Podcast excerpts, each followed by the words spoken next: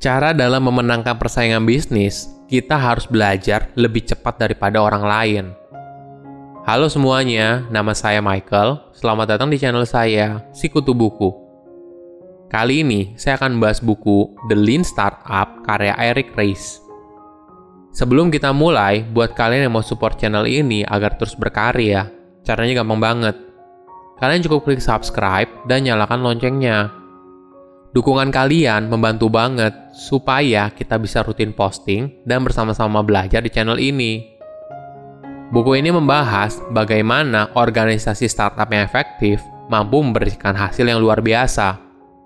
Banyak startup yang gagal, tapi banyak kegagalan itu sebenarnya bisa diantisipasi sebelumnya.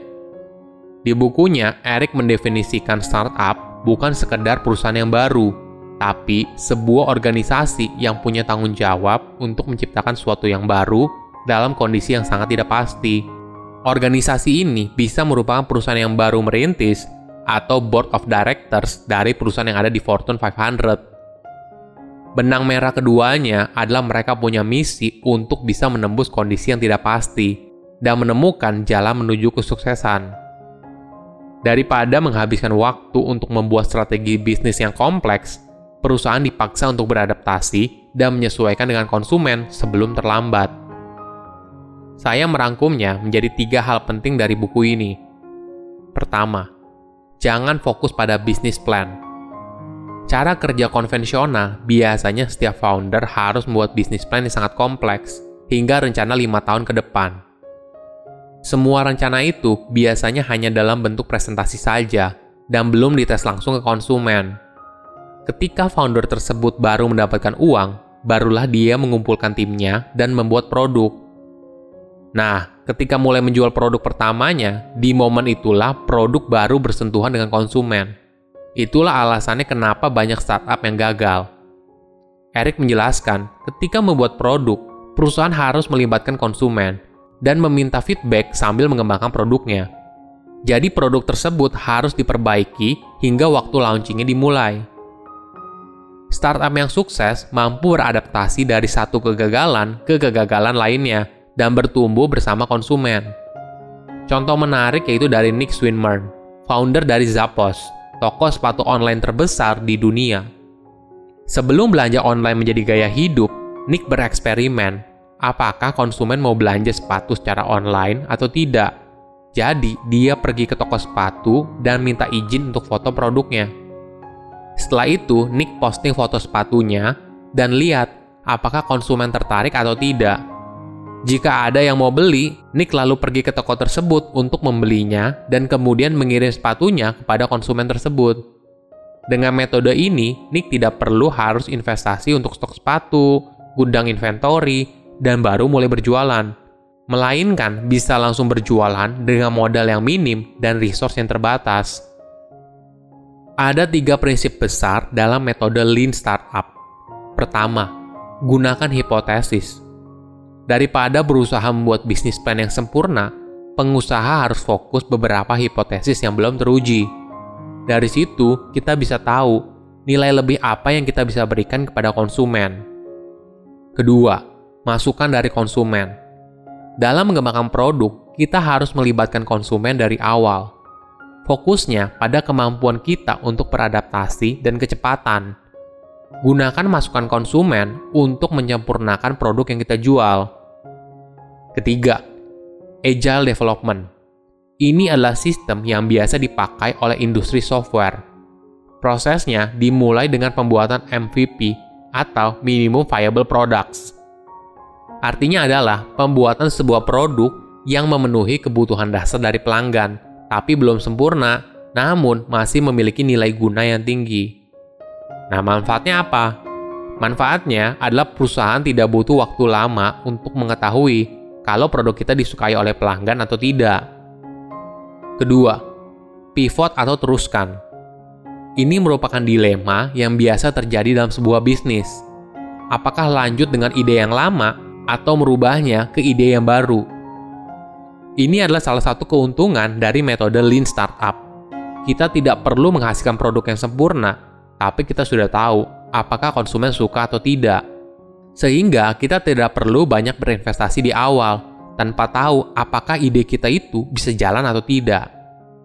Ketika kita akhirnya memutuskan untuk merubah ide, bukan berarti kita mengulang semuanya dari awal.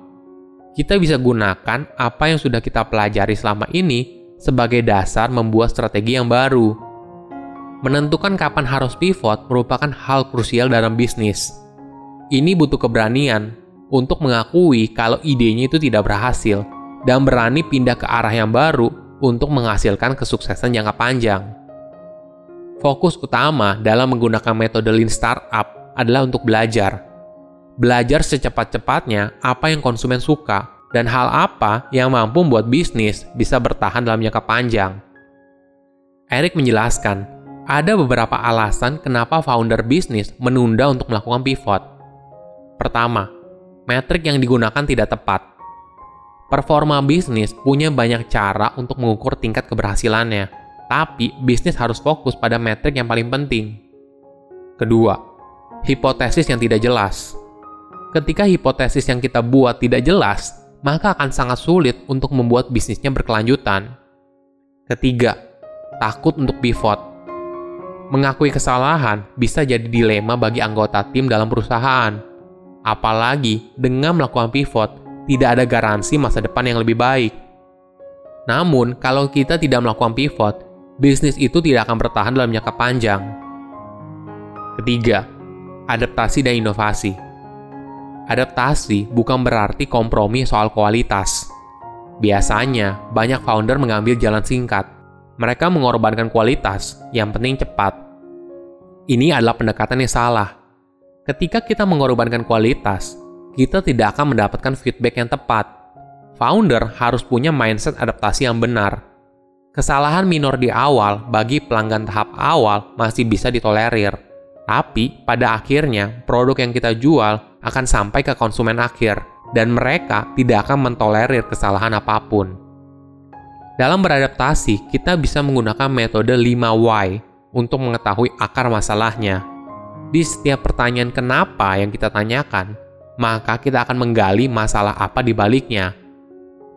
Kemampuan perusahaan untuk beradaptasi akan membuat mereka mampu berinovasi. Ada anggapan seperti ini: jika perusahaan sudah mulai besar, maka sulit berinovasi. Ini adalah mitos. Memang betul, jika perusahaan sampai ke titik tertentu, inovasi terasa semakin berat karena resiko bisnisnya juga semakin besar.